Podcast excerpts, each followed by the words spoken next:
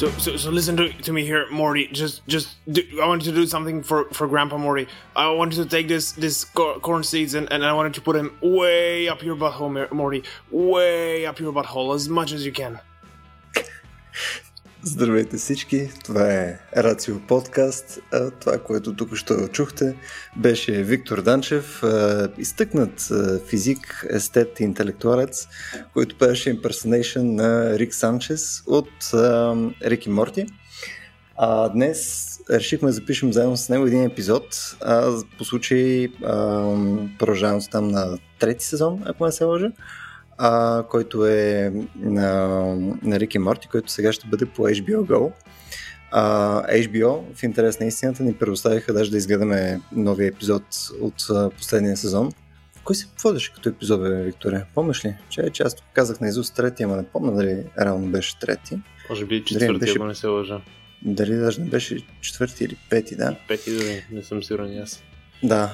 В смисъл, ние като хората, които говорят за физика, е нормално да не сме добри с числа. Това е напълно стандартно. Заедно с HBO GO решихме да направим един тематичен епизод, където ще се опитаме да си говорим за някои неща от науката в Рик и Морти. Тъй като то, освен че е тежко, забавен, нихилистичен и ужасно нецензурен сериал, е също и доста пълен с такива футуристични и такива в някаква степен може би невъзможни неща на моменти. Сега ще видим някои от тях дали наистина са невъзможни.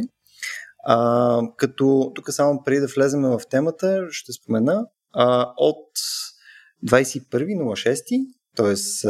най-вероятно в деня, в който ще го слушате това нещо, понеделник ще може вече да имате ексклюзивен достъп до целия сериал в HBO GO, т.е. ще имате онлайн стриминг, където да огледате това нещо, без да трябва да сте такива немити пирати.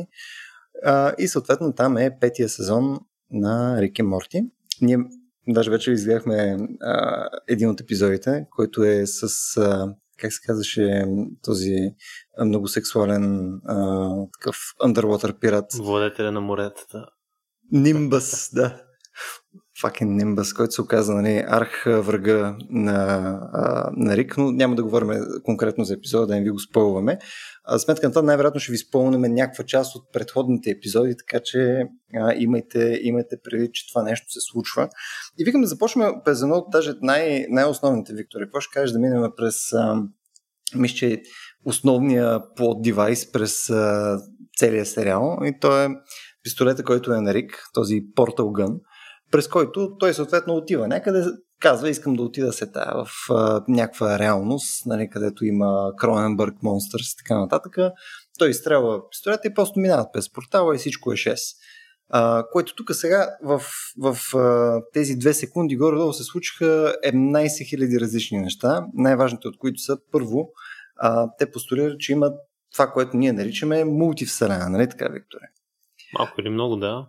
И аз не съм сигурен точно те какъв тип мултивселена са описали там, но мисля, че може да е и двата варианта, които аз си представям. Едното е да са някакви такива джубове, различни видове вселени, които са достатъчно отдалечени една от друга, така че да не могат да интерактуват, или просто неща, които не са раздалечени една от друга, просто са по някакъв начин паралелни. Какво мислиш по темата? От това, което съм виждал, по-скоро те визират паралелността, понеже едното нещо е, че дори ги изборяват според... което е странното за мен, че са изборими, или поне така ги класифицират с някакви имена интересни, които са някакви числа обикновено. Но определено фактът, че са толкова близки всички, има си цяло цитадел с множество мортита, множество рик и така нататък. По-скоро е втория вариант за мен, т.е. някакъв тип паралелни вселени, в които се раздалечават и които се множат, така да се каже, на база на някакви избори, които могат да се направят. Тоест при тях е по-скоро нещо, което се случва пробабилистично, т.е. има различни такива таймлайни, смисъл, които на база на решения те разклоняват вселените. Да, точно така изглежда, поне от това, което съм виждал. Макар че, така, казвам го винаги с pinch of salt, понеже в Рик и Морти никога не знаеш. Ако се замислим, има и епизоди, в които магията е a thing, нали, така че... Точно така. Но тук, тъй като ние с теб сме си говорили за мултивселени серия различни пъти, по-скоро мен би им било интересно практическата част. Нали, хубаво, приеме, ето има мултивселени, какви са, нали, те са все тая. Но в крайна сметка, ние ако искаме да пътуваме между тях, съответно ще ни трябват някакъв реквизит от неща. Нали? Трябва по някакъв начин ние първо да може да ги намериме тия вселени, да може да ги различаваме тия вселени, и евентуално да имаме някакъв метод на транспорт. В смисъл, как отваряме този портал, как минаваме през него. Как според теб се случва всичките тия неща? Интересното е, че в физиката си нямаме никаква идея. Па, не случайно Рик го гони дори галактическото правителство и му иска технологията за портала. Единственото нещо, което хинтва, което може така да го изразя, единственото нещо в физиката, което хинтва, че такова нещо така би било възможно или би могло да се мисли по подобна тема, те по-скоро са две неща. Едното е една от интерпретациите на квантовата механика. Ние сме си говорили с теб за нея. Ще стигнем до нея, ако искаш. Наречения Many World Interpretation, при който всичко, което може да случи, се случва. Ти просто виждаш само едно негово сечение, грубо казано.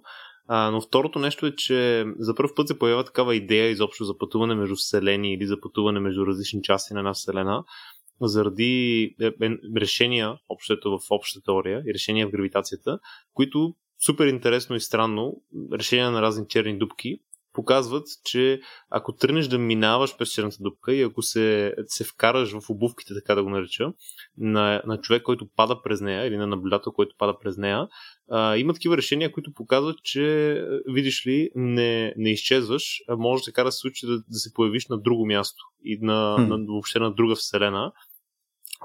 Това се случва още в най-простия тип черни дупки и за пръв път когато се вижда за пръв път е малко, нали, погледнато като някаква шега, нали, като нещо, което по-скоро наша теория не може да опише нещата както трябва. Имаме днес някаква интуиция зад него и свързано е с симетрията и с това колко идеалистично описваме черните дупки спрямо това, което наистина са те. Но интересното е, че математически изникват такива решения. За първ път ги наричат Айнщайн-Розен Bridges, нали, мостове на Айнщайн-Розен, защото те го описват това нещо. И в най-прост смисъл те описват две време-пространства, които са свързани, така че нещо, което наричаме черна дупка в едното, е нещо, което наричаме бяла дупка в другото. Така да се каже, едното гълта всичко, другото плюе всичко. От едното не можеш да излезеш, от другото не можеш да влезеш. В крайна сметка, интересното е, че се появяват такива решения математически, физически има ли ги и как бих могли да достигнем до тях, нямаме никаква идея. Най-вероятно цялата физика на това нещо, ако има такава изобщо, се крие именно зад разни такива по-особени обекти в космоса като черни дупки и единствен начин да я стигнем е с някакви много високи енергии. За мен най-добрият бет да пробнем друга вселена или да се опитаме по някакъв начин да направим портал към нея би бил да налеем страшно много енергия в много малко пространство, така че да създадем наистина черна дупка и да се опитаме да изследваме как ще се развива тя. И как ще се... Колко енергия говорим, примерно? Сега, примерно, в този бластър, който е на Рик, колко енергия ще му трябва да може да сайфанва и по какъв начин може да си я добави? Истината е, че енергията сама по себе си не е толкова важна, колкото това, колко добре можеш да концентрираш. На теория можеш и от орех ще да направиш черна дупка, просто трябва да го концентрираш в достатъчно малко пространство. Тъпото е, че ние нямаме някакъв хубав начин да констрейнем, да ограничим енергия. Тя обикновено обича да се разпилява. Малко действа като вода, която се опитваш да ловиш с да ползвам думата тенис ракета. Горе-долу така се случват нещата и сме супер неефективни в това да я съсредоточим и да я ловим добре. Това е истинския въпрос, всъщност, колко добре може да я ограничаваш. С теб сме си говорили, Любо, преди, че още по-готиният феномен е, ако можеш да ограничиш пространството достатъчно добре и ако можеш да направиш достатъчно малки структури, в един момент може да се окаже, че дори не ти трябва енергия, защото създавайки достатъчно малка структура, правейки достатъчно малко парченце пространство, ограничавайки го, заради тази неопределеност в квантовия свят, в него може да се окаже, че има повече енергия, отколкото на теб се трябва за нещо такова. Така че доста спекулативни са всички тия теми. Колко енергия, много единствен отговор, който мога да ти дам. Първите ефекти, които се очакват отвъд това, което знаем, са на няколко порядъка, между 5 и 6 порядъка, така че около 1 милион пъти над това, което в момента правим в ЦЕРН, така че най-вероятно говорим за огромни машини с огромна енергия с сегашната технология. Nice. А ти да споменаме, защото, че има конкретен начин, по който трябва да влезем в черните дупки. Нали? Си представяме, че пълно аз тръгнал съм към черната дупка, нали? Намерил съм там пистолета на Рик и искам да вляза през нея. Обаче, нали, тъй като нали, не съм вещ като него, има ли някакъв конкретен заход, по който има смисъл да се влезе вътре? Смисъл, трябва да се влезе под конкретен ъгъл или с някаква схема? Нека да опиша нещо важно тук. Има две неща, има два типа дупки. Едните са черни, другите са червеви, така ги наричат, wormholes. Тук, в интерес на истината, някои черни дупки, като част от тяхното описание, излиза автоматично горе-долу и wormhole страната. Но има и такива описания, в които нямаш черна дупка, просто имаш wormhole, т.е. имаш само портала без чернотата, така да го наречем. Интересното е, че и в двата случая има значение и е доста особено как се пътува през тези обекти. Може да са много нестабилни, особено за wormhole-овете. Изглежда, че те биха били като цяло нестабилни, освен ако няма нещо, което да ги държи отворени. И това нещо трябва да има свойства на отрицателна, на отрицателна маса. Т.е. трябва да се държи, като не говоря за антиматерия, да не ги бъркаме. Антиматерията има обикновена маса, просто като се докосна до обикновена материя гърми, нека така да го кажа с две думи. Но другото нещо, екзотичната материя, което ни трябва, е по-особена. Тя би се държала като нещо с отрицателна маса. Т.е. би тежала минус 5 кг, каквото и да означава това. Ако я бутнеш, няма да бяга, ще идва към теб. Ако я дръпнеш, ще бяга и така нататък.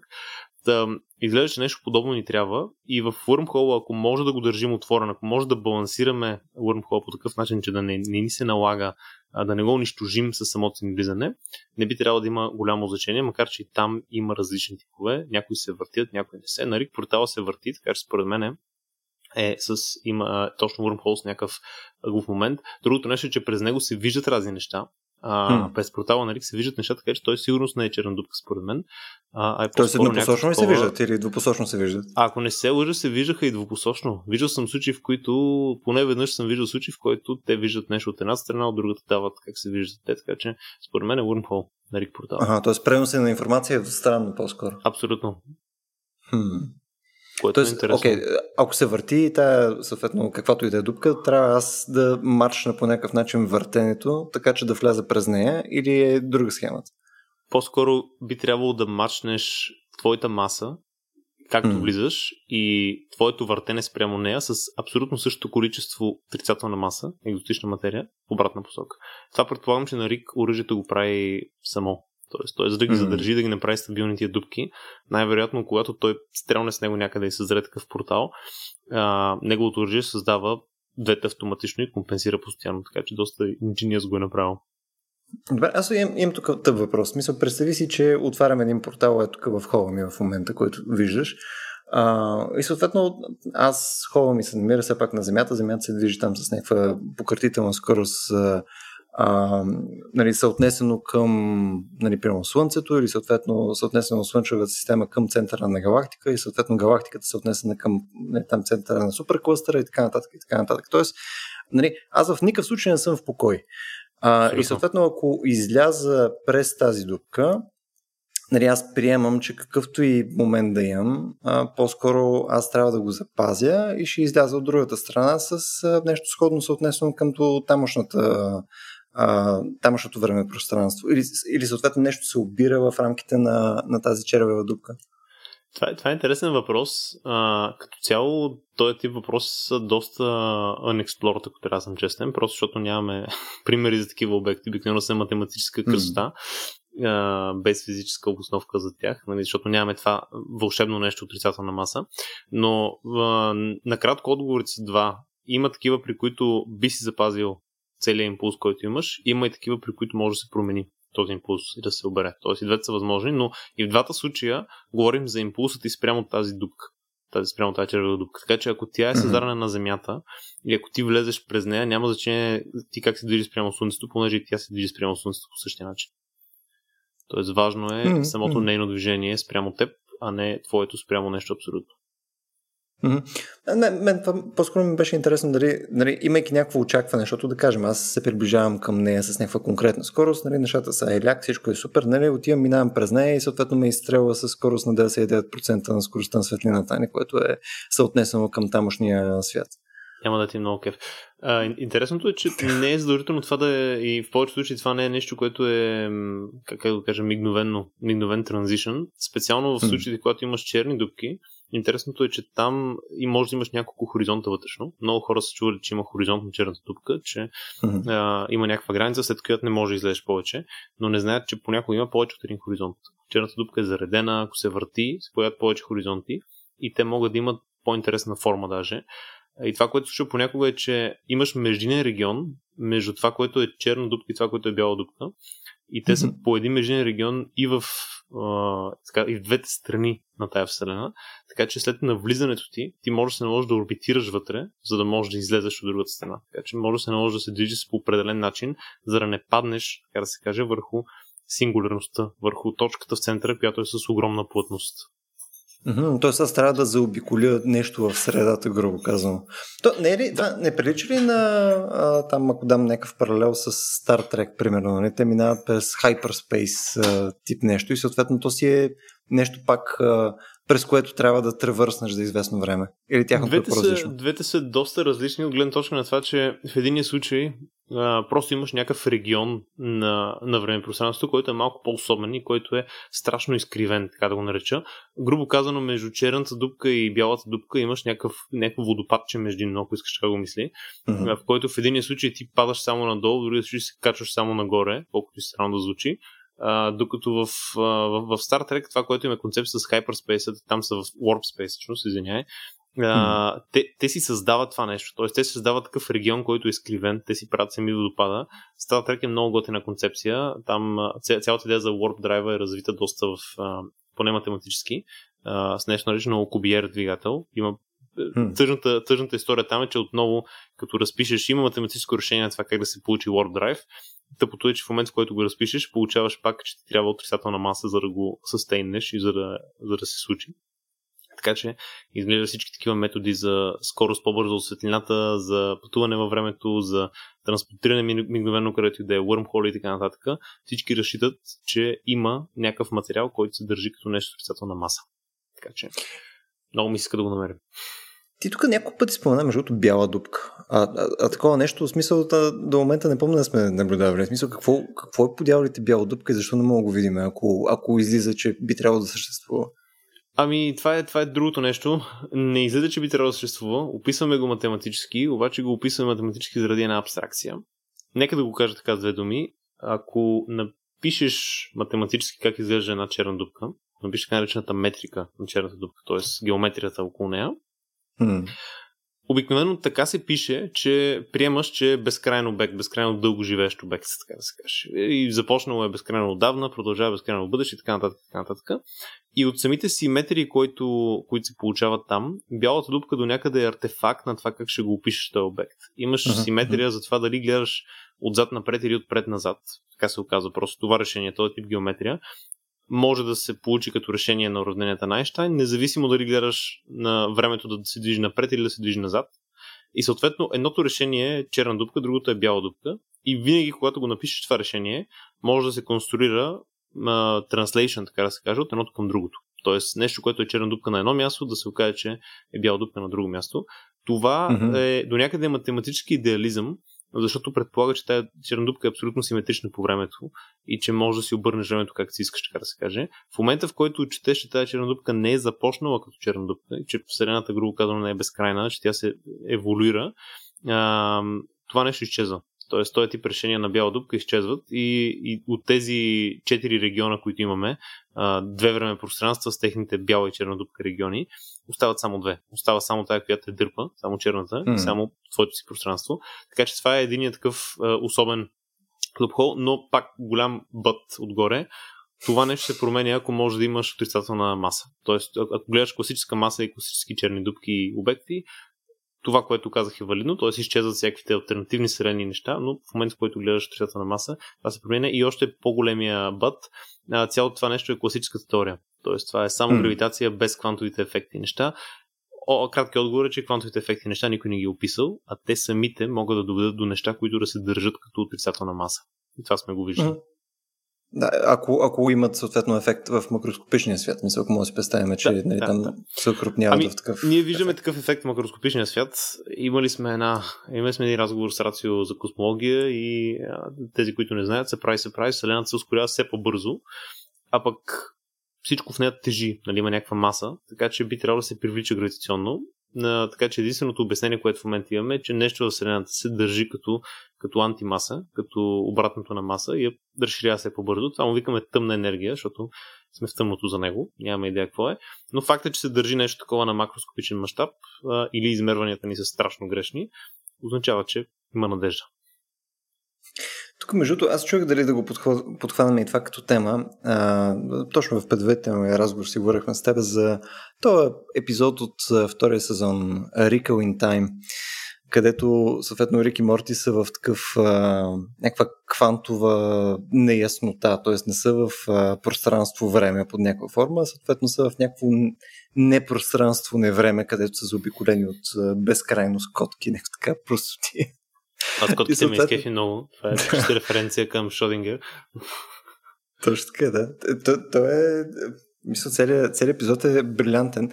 Но тук, нали, това, което освен, че онагледява, нали, там, идеята за кутията с котката, където, нали, и жива и мъртва едновременно, нали, вътре мен ми изкача и този въпрос. Първо, възможно ли да си представим някакво такова до някаква степен свързано с това, което си говорихме преди малко за червевите дупки, черните дупки и така нататък, че има ли някакво пространство, което не е пространство-време? Мисля, има ли някакво място извън пространство-времето? Може да си представим нещо, което е отдалено от този свят, който е базиран на, нали, законите на физиката, които виждаме в момента? Има ли такова абстрактно, странично нещо, което може да си представим?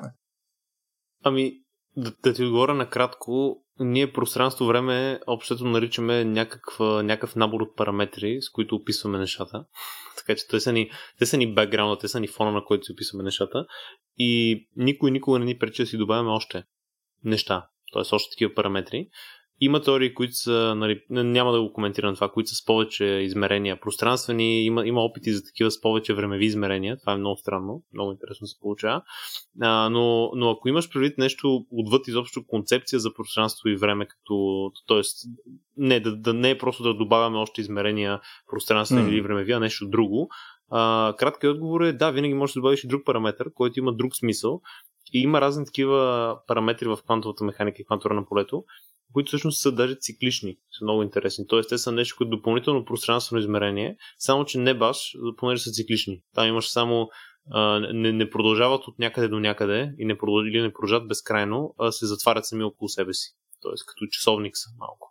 Лупват около някакви стойности. И всъщност има доста такива параметри, спин и разни подобни. Има доста симетрии там, които се получават в самите теории. И те са си независими параметри. Т.е. те са нещо, което не зависи от пространство и време. Във всяка точка от пространство и време си ги има. И по тази логика, така разгледана теорията, има такава интерпретация, в която просто тя ги разглеждаш като допълнителни измерения, ако искаш, които нито са пространство, нито са време, а са нещо друго, което просто асоциираме му съответните тегла, съответните стойности и смятаме с тях, но никой няма интуиция за това какво са. Понякой можеше да вижда, така да се каже, през тях и през техните състояния, може би ще да вижда доста по-различно интересно света около нас, защото те са част от описанието му, просто не можем много лесно да си ги представим изобщо на макроскопичния свят у нас. Но те биха били по-скоро като характеристика, допълнителна характеристика, която е паралелна на пространство-времето. Да, не би било нещо, абсолютно, което ги изключва. Да. Не, абсолютно. Те биха били нещо по-скоро допълнително, но за това, което ти питаш, ако искаш да се изключат, така да се каже, или да изчезнат като концепция, примерно по-скоро... извън, за ти дам пример, примерно да кажем, извън видимата вселена, да кажем, може да си представяме, че време-пространството извън нея не съществува и това би било такова място, ако може изобщо да кажем, че нещо такова е място. Това е особен въпрос, понеже ти закараш какво е място, винаги трябва да вкараш някакъв бекграунд, т.е. трябва да вкараш нещо по-голямо, грубо казано. Обикновено с тия въпроси за отвъд видимата вселена, обикновено начинът, по който се решаваме с тях е всички тия безкрайности обикновено са специални точки, които ги описваме по някакъв начин, като компактифицираме това пространство, т.е. като не физически да го компактифицираме, очевидно, Ама ако го вземем, че е безкрайно, просто да го мапнем по някакъв начин, на нещо, което е крайно, така че да може да си описаме безкрайностите по някакъв чил начин, готин начин, който да ни върши работа и също време да не се чешем главата, така да се кажеш какво е отвъд тях. Интересното е, че можеш да мапнеш, давам ти някакъв прост пример, безкрайно тримерно пространство, можеш да го мапнеш на сфера, да кажем, и на тримерна сфера, която е крайно очевидно, като размери. И това, което се случва просто е, че колкото повече доближаш безкрайността, толкова повече се доближаш до полюса, никога не го стигаш, той е недостижима точка, но може така да се опише, че да ти върши работа, да се доближаваш до него, макар никога да не можеш да го стигнеш. Тук, между другото, в този епизод, за който споменах малко по-рано, за там с безкрайните котки и така нататък, всъщност там се получаваше именно едно раздвоение, даже не само раздвоение, разстроение, безкрайноение, където съответно се получаваха нови вселени, съответно нови версии там на Рик и Морти. И то това вързано ли е при тях с начин, по който другите вселени бяха се формирали? Това, което си говорихме в началото за мултивселените. Да, абсолютно. И тук е интересен коментар, само ще дам, че хората, когато си мислят за алтернативни вселени, като кажем решения и избори, обикновено те си мислят за нещо, което е физически, нали, в интуицията им за избор. Примерно днес дали ще носа червена блуза или жълта блуза, но всички тия избори, за които говорим, са по абсолютно всички параметри на теорията. Тоест всички неща като спинове, които изобщо ние не можем да наблюдаваме, нали, с просто око да регистрираме. Като това дали светлината трепти в една посока или в друга, грубо казано. Всички тия неща също са такива развойния, така че може да има в момента безкрайно много други вселени, които се различават спрямо нашата, само единствено по това на една частица дали спина е един или друг. Тоест нещо, което ние абсолютно не може да засечем в огромните системи, в които сме. Нали? Една частица, която е някъде си в вселената, разликата е само едно спинче, дали е нагоре или надолу. Нали? Това мислят си като една стрелкичка просто, която може да поема различни стоености. От тази гледна точка, това, което казах преди, че добавянето на нови параметри, то реално надгражда време-пространство, защото за всеки нов параметър и за всяка негова стойност, която можеш да имаш, понякога са безкрайно много, то континуум много, не просто 1, 2, 3, 4 изброими безкрайности, ами 1, 1.0, 1, 1.001 и така нататък, колкото искаш безкрайности. Когато имаш за всеки такъв нов параметр, който добавя, ти може да имаш абсолютно същата вселена, със същото пространство, същото време, същия таймлайн, само с малки промени в този параметр, които ще доведат и неведъбли до някаква промяна на макро ниво, но тази промяна може да е толкова незначителна, че в, грубо казвам, вселена живот на вселената да е неразличима. Тоест може да говорим за безкрайно близка вселена до нашата, в която можеш никога да не разбереш, че си в друга такава. И това нещо, разбира се, расте и става все по-голямо за всеки такъв параметр, който докараме. Тоест може да има все повече, все по-такива близки. Лошото е, че за жалост ние единственото, което може да правим е да мерим какви са тия параметри, да гледаме как се развиват тия неща и нямаме достъп, поне за сега, поне докато не разберем каква е цялата работа с уърмхолите и дали са истински, нямаме достъп до това да видим дали има такова нещо. Тоест ние в някакъв смисъл може да си представим такова развояване на вселените. Ако приемаме, че съответно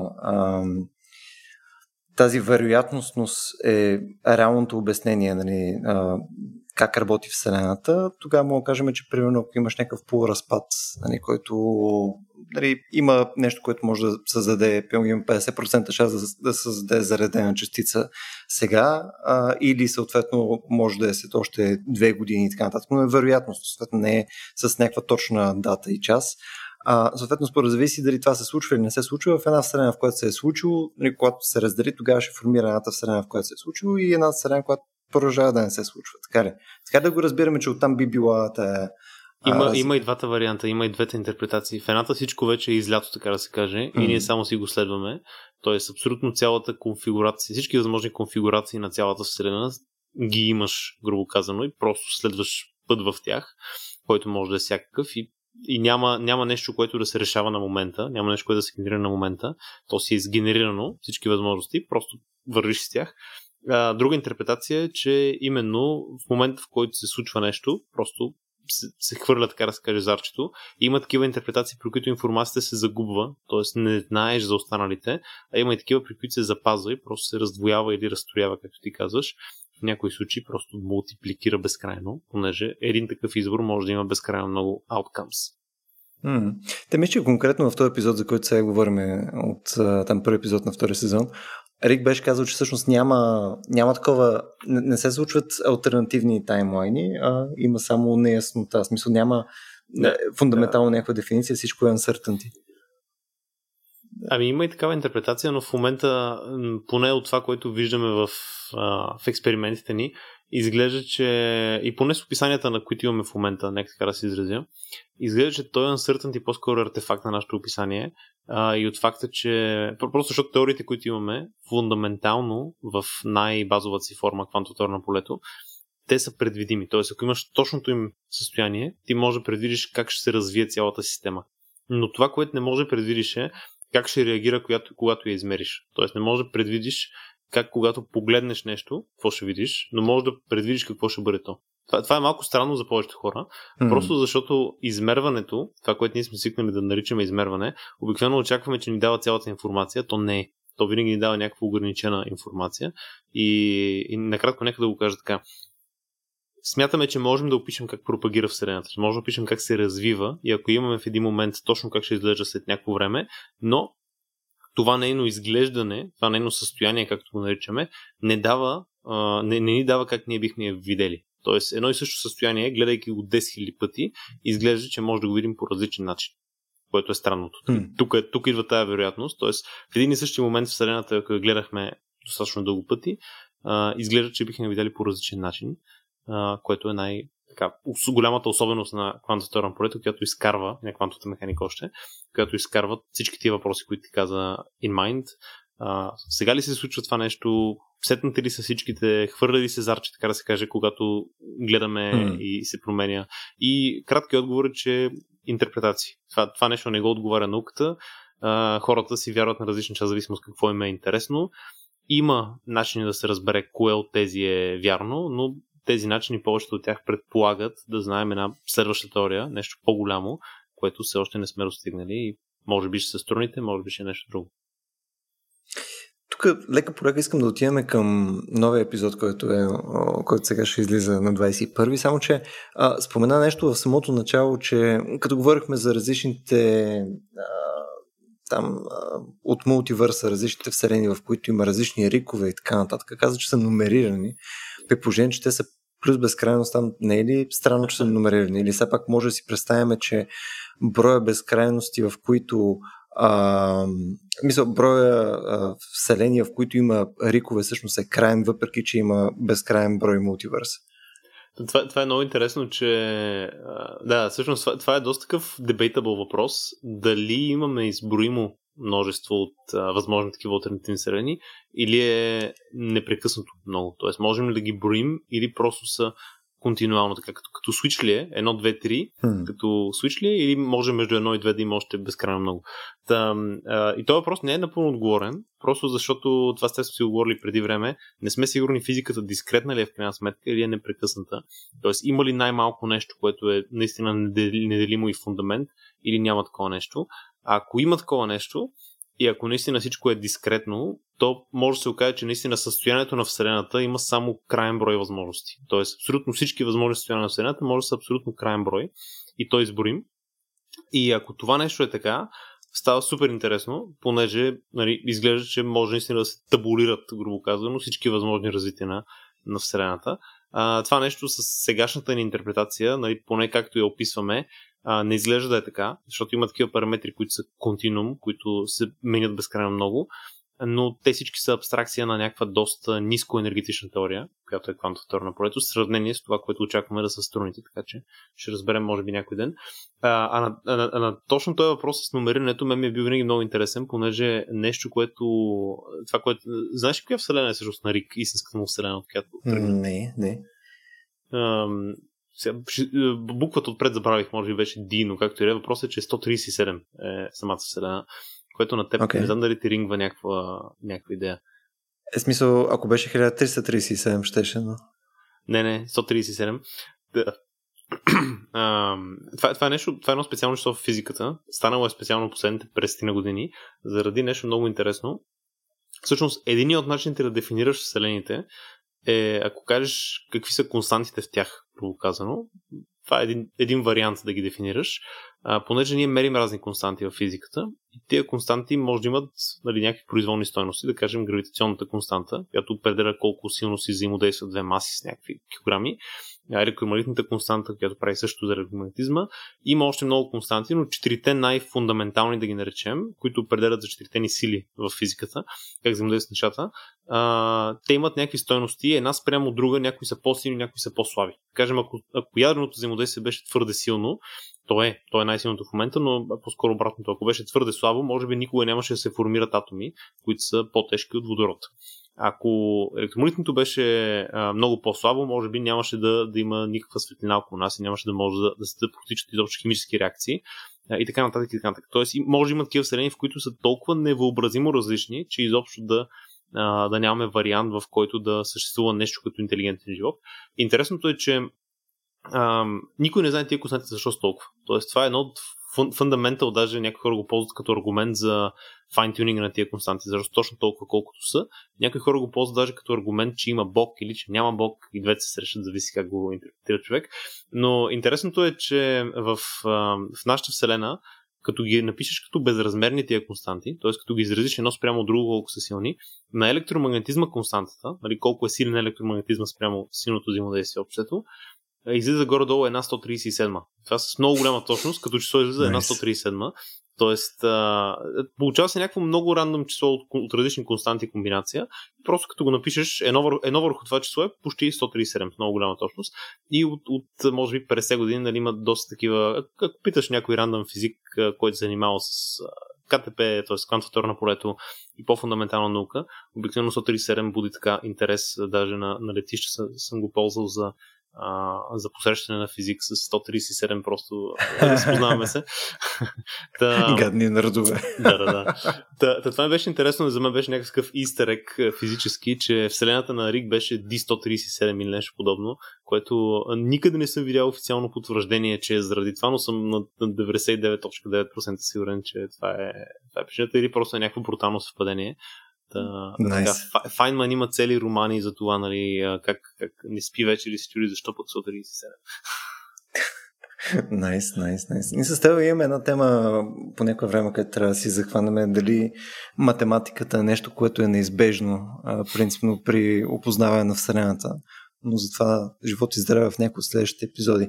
Това, което искам да те питам сега е, ти успя да гледаш новия епизод, нали така? Да. С Мистер Нимбъс, да, който беше един от най-притеснително сексуалните персонажи в Рик и Морти до момента, което е постижение само по себе си, със сигурност. Доста каза за него. Той контролира полицията в крайна сметка, няма какво да направиш. Това, което там имаше като концепция, което да се надяваме, че няма да спомня някаква част от епизода, е следното. Имаше един портал, през който портал, ако преминеш, рано от другата страна времето тече по много по-различен начин. Тоест ти отиваш в някаква друга вселена или няма идея какво, отиваш и там времето тече примерно около 1 секунда в твоята реалност, 1 секунда, там е, примерно, кажем, 1 година или 10 години, нещо това порядък. Случва се някакъв тип асинхронен времеви континуум тип нещо. Как може да се получи това нещо? Това възможно ли е под някаква форма? Да, това е интересен въпрос. Кратко отговор е, че може да се получи, даже не с портал, и за това сме сигурни. Нали, спрямо предишните неща, за които говорих, много от тях сме супер uncertain, но това, за което сега говоря, сме сигурни. Близо до много тежък обект, много силна гравитация, масивен, правилната дума. Всъщност, относителното време, за да наблюдат от там, тече доста по-бавно, отколкото за някой, който е далече от него. Това е също и с голяма скорост се случва.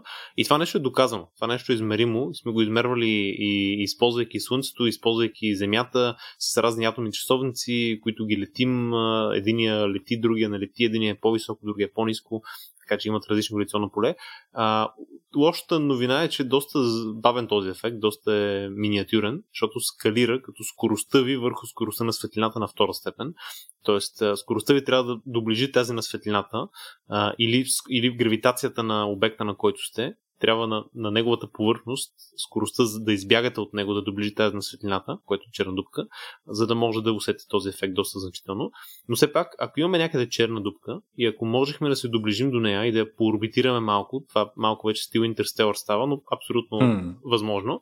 Ако се доближим близо до нея и орбитираме малко, без да пресечем хоризонта, нали, после няма връщане извън него, всъщност този ефект би бил измерим. Тоест, ако някъде си имахме черна дупка наоколо, отидем около нея, позавъртим се, ако е правилно скелната, с правилния размер, с правилното въртене, така че да може да орбитираме достатъчно близко, може така да се случи, че да отидем до нея, да се повъртим няколко хиляди години и като се върнем, грубо казано, по-скоро обратното, ние да се повъртим няколко секунди и като се върнем да са минали няколко хиляди години. Така че това е интересна концепция. Може да стане потенциално обратното, т.е. на Земята да е много по-бързо времето, ако отидем, нали, при нещо, което да е обратното на гравитация, т.е. пак отиваме към тази отрицателна маса. И за да стане това с такъв портал, с който говорихме с тебе, най-добрият вариант е този портал да води до място, където има общото бяла дупка. Т.е. това ще е един от най-готените начини да се постигне това нещо.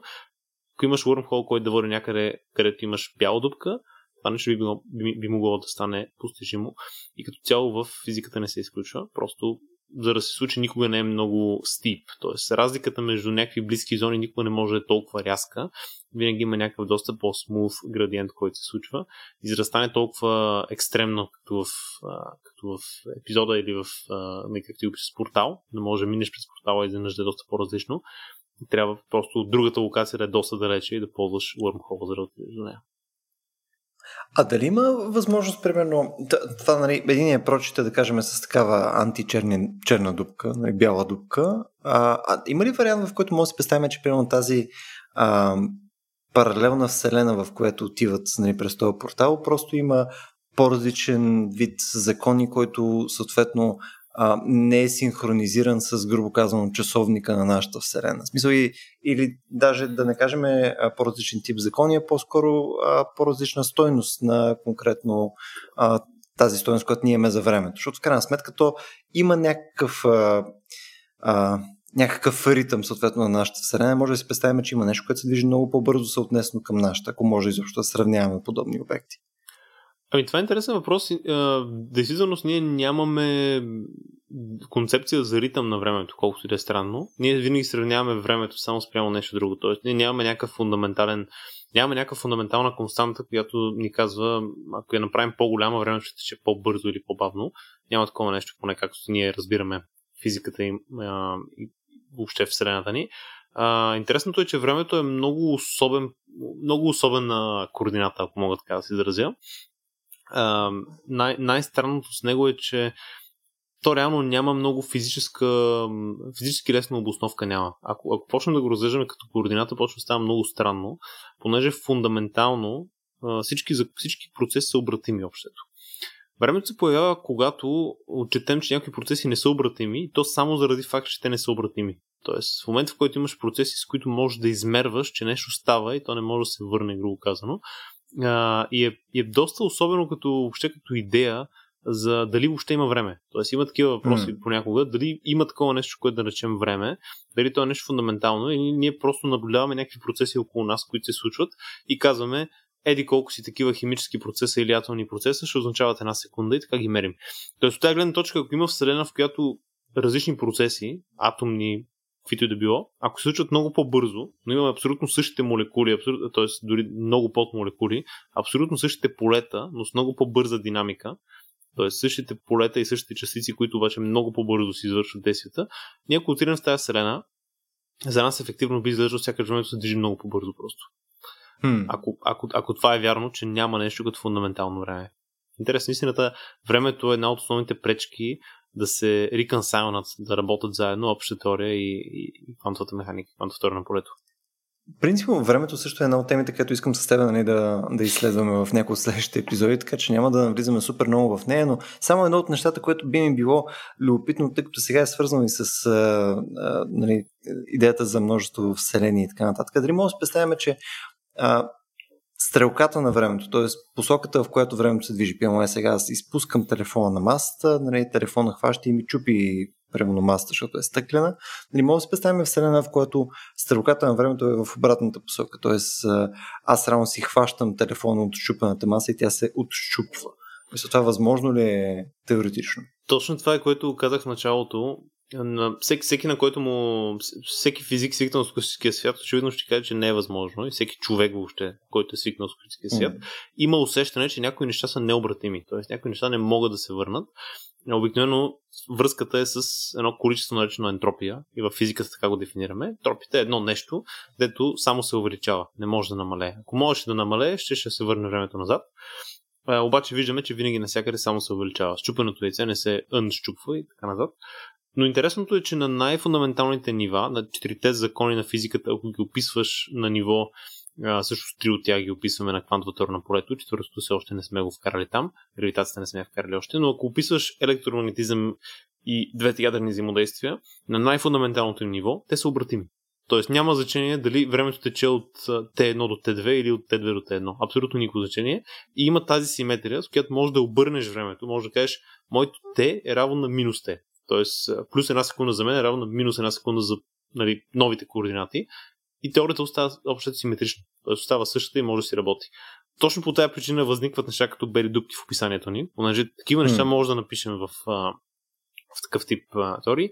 И най-междуто завуалиране, ако трябва да съм честен, това, някой, който ни слуша, ако е навътре в физиката, го е чувал това нещо, най-завуалираният начин, по който това се избягва за макромащаба, е да се... Има една теорема на Болцман, която така наречената хаш теорема.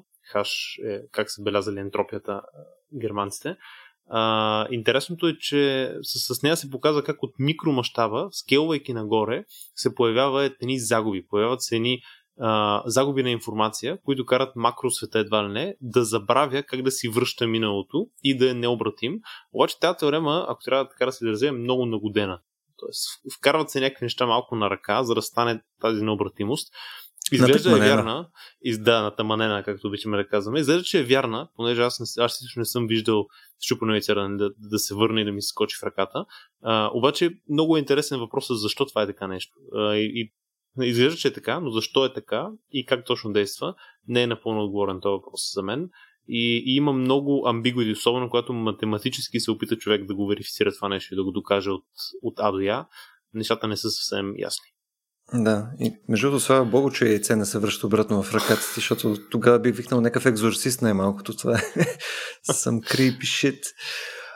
Тук, тъй като аз имам още серия точки, които са свързани с Рик и Морти, ама вече приближаваме един час, искам само една малко по-обща такава тема, която се засяга там доста често. В смисъл, Рик е със сигурност някаква версия на луд учен или такъв човек, който, нали, има някаква доза етика, нали, разбира етика, обаче съответно по никакъв начин не се съобразява с нея или поне на серия нива не се съобразява с нея. И съответно има различни видове изобретения, прямо там има еквивалента на Iron Man костюм, нали, който ходи и пържва хора нагоре-надолу заедно с Морти, изходни такива неща, и експлоатира също, нали, там малолетния си внук за серия извращения, включая това, което в началото спомена. Но по-общата тема, която ми е интересна е, нали, каква според тебе е отговорността на Рик, който има този тип достъп до технологии и познание, така че да манипулира вселената около себе си или всички вселени около себе си технически проблем, защото има, нали, достъп до, нали, N на броя. Мислил ли си по тази тема? Това е интересен въпрос. Смисъл, интересен е за мен, защото се замисляш, когато разбираш нещо, се замисляш на технологията, която имаме. Дори ние в момента хората, дори технологията, която повечето хора не разбират, те използват понякога, за да променят света. И това екстендва. Смисъл, за момента, да кажем, променяме само света около нас, само планетата около нас, обаче това екстендва лек по лека. В един момент, че променяме неща на ниво слънчева система, в един момент, че променяме неща все по-навън. И има един, за мен, така фундаментален въпрос, кой има право да използва такъв тип неща. Тоест, винаги е възникнало това нещо, нали? Ако не си достатъчно умен да го направиш, достатъчно умен ли си да го използваш, аз не мисля, че двете са свързани по никакъв начин. Доста от хората, които са достатъчно умни, за да го направят, доста от хората, които са вникнали, то това, дори това е лошо определение, хората, които са вникнали достатъчно дълбоко, за да го направят и на които им е интересно, доста често има доста егоистични подбуди за това нещо. Просто им е интересно, просто искат да направят това нещо, просто виждат, че има още нещо, искат да го разберат, без да имат особена идея, че ще го използват по добър или по лош начин. Тъжното е, че обикновено такива технологии, нали, живия живот, могат да визирам неща като ядрени оръжия и подобни. Обикновено такива технологии попадат в крайна сметка в някой, който със сигурност не го е фигура отново сам, но има отговорността да го ограничава. Обикновено имаш някакво самоналагане и самоцензура на обществото. Рик е много специален случай, понеже той си е сам по себе си, дори ако си замислиш нашия Рик, нали, този, който е от 1037, ако приемем, че ние сме там, той... Дано не. Също да, оригиналния не е добра идея. Но както и да е, ако си замислиш, дори той е ренегат спрямо следелата на Риковете. Дори там той, нали, се слави, че е най-рик-рикът, най-напред. Да. Та, ако си замислиш, дори факта, че те са напред така да се делат, че дори в алтернативната вселена те гласуват или имат идея, нали, какво да правят и какво да не правят, кой да е. Т.е. имат някакъв морал, който са дали вътрешно техен си, е много интересен. Според мен, всяко такова високо напреднало общество в технология в един момент ще се сблъска с въпроса дали е окей да модифицира средата около себе си до такава степен, че да не може да се върне назад. Т.е. да промени наистина това, което е техния natural habitat. Дали ще е планета, дали ще е в някакъв момент дори физиката, ако щеш. Нали, ако можеш да отидеш в вселена, в която е средични константи и подобни. И интересното е, че според мен възможността да го правиш е абсолютно disconnected от това дали ще го ползваш за добро и от това какъв ти е морала за него. Ако трябва да съм честен, не мисля, че има някаква директна корелация между това колко добре някой би ползва технология и дали може сам да я направи тази технология. Просто защото знаем, че има и доста тъмни истории с учени, особено Втора световна война е такъв много добър пример. И според мен отговорността общото е на всички да регулират това нещо и да са внимателни с него.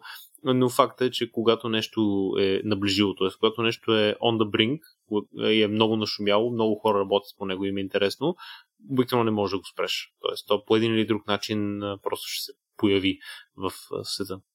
Т.е. каквито и социални спирачки да налагаме, примерно да кажем, фаща ООН и налага някакъв мораториум на разработване, да кажем, на ядрен синтез или нещо друго, или примерно на клониране. Виждаме, че тотално му клонираме хора и няма никаква драма. Това се случва всъщност, да. Това второто всъщност е малко или много се случва, понеже това е истинско нещо, което е забранено и в крайна сметка има разни лаборатории, разни места по света, в които макар и нелегално, макар и, нали, някаква ограничена форма, се случва и да кажем, ще се случи. Да, конкретно клонирането, между даже и в Рик и Морти го има като концепция. Доста, да. Това беше любимия ми епизод с хлебарките нацисти, не хлебарки, а нещо друго беше. Меченцата. Сеща си за какво говоря? Да, сеща си. Там, между другото, като цяло нацисти има на богато, между другото. Да, така е. Включая, мисля, че и Морти там беше станал някаква вариация на нацист в там един от епизодите, вече не помня кой. Точно това беше. След смъртта на Рики и прераждането му в друга вселена с негов клонинг, се оказа, че Шримп вселената, която е точно така Шримп клонинг беше, също е бисидонацистен. Там имаше един, там където беше Пикъл Рик епизода. Това е най-любим епизод на всички, абсолютно всички времена. Пократителен епизод. Беше направил, какво беше? I turn myself into a pickle, Morty. Why would you turn yourself into a pickle? For the same reason anyone would do it, Morty. Because I can, but they can't. But if they could, they would. And I can. Това, между другото, наистина в равни количества много впечатляващо и много притеснително. Той impersonation, не знам. Ама конкретно в този епизод беше момент, където той мисля, че контролираше мозъка на някаква хлебарка, за да се предвижва там като краставичка. Да, точно така. Това е скандал. Викторе, предлагам ти, за да не се превърнем и ние в краставички, да поприключим до тук. Аз бях подготвил някои други неща, но все пак да не се вживяваме, близо час сме. Мисля, че хората сами може да минат през един Рик и Морти и съответно да си формират ужасните заключения за етиката в сериала. Също така искам да благодаря все пак и на HBO GO, които ни предоставиха опцията да изгледаме епизода предварително, така че се чувстваме като определено superior human beings на всички останали, с които се срещаме в последните няколко дни. Отново ще повторя, HBO GO от 21 юни ще има ексклюзивно стриминг на всичките сезони на Рик и Морти, включая петия сезон. Ето тук даже си проверих, пети сезон е в момента, не е трети. Ето човек с цифрите все пак се поправи. Съответно, новите епизоди ще излизат всеки понеделник, така че ако и вие сте фенове на Рик и Морти като нас с Виктор, силно ви препоръчвам да го чекнете. И нещо, което ние планираме да направим заедно с HBO от тази седмица, от 21-ви, ще направим един малък giveaway, който е на специални такива брандирани раници, който ще пуснем в нашия Facebook, най-вероятно в понеделник, така че следете нашата страница в Facebook, за да участвате в този giveaway. Мисля, че ще е в продължение на цялата седмица, на 21 до 25, така че check it out, най-вероятно ще са яки. Ще се опитам аз да открадна също по някакъв начин една раница, така че всъщност не участвайте, това ще е страхотно. И така, и за тези от вас, които все пак искат и да ни подкрепят, можете да го направите в нашия вебсайт на РациоBG, / Patreon. Глупости, РациоBG, / Support. Не знам, що казах Patreon. Имаме и начин, по който ни подкрепите, и чрез Patreon вътре, очевидно, както и серия други начини. И едно от най-яките неща, което силно ще ви препоръчам, е посредством subscription, който може да направите за Patreon в тази страница. Имате достъп до нашия Discord канал, в който си говорим за серия глупости, които са свързани с наука и не само. Говорим също и за етика, за изкуство, за право и за безкрайно различни теми, включая също и за новия сезон на Рик и Морти. Така че, ако това на вас ви е интересно, сте се поканени да се присъедините в нашата мини-нърд общност, където има доста интересни неща. И мисля, че това беше от нас за днес. Освен да кажем по едно чао, Викторе. Което между другото, добре, че го спомена това, като напишете лаба-лаба-дъп-дъп в Google и съответно отдолу Google казва Did you mean I am in great pain, please help me? Което е страшна простотия. Да, беше това всичко от нас. До следващия път и чао-чао. Чао-чао.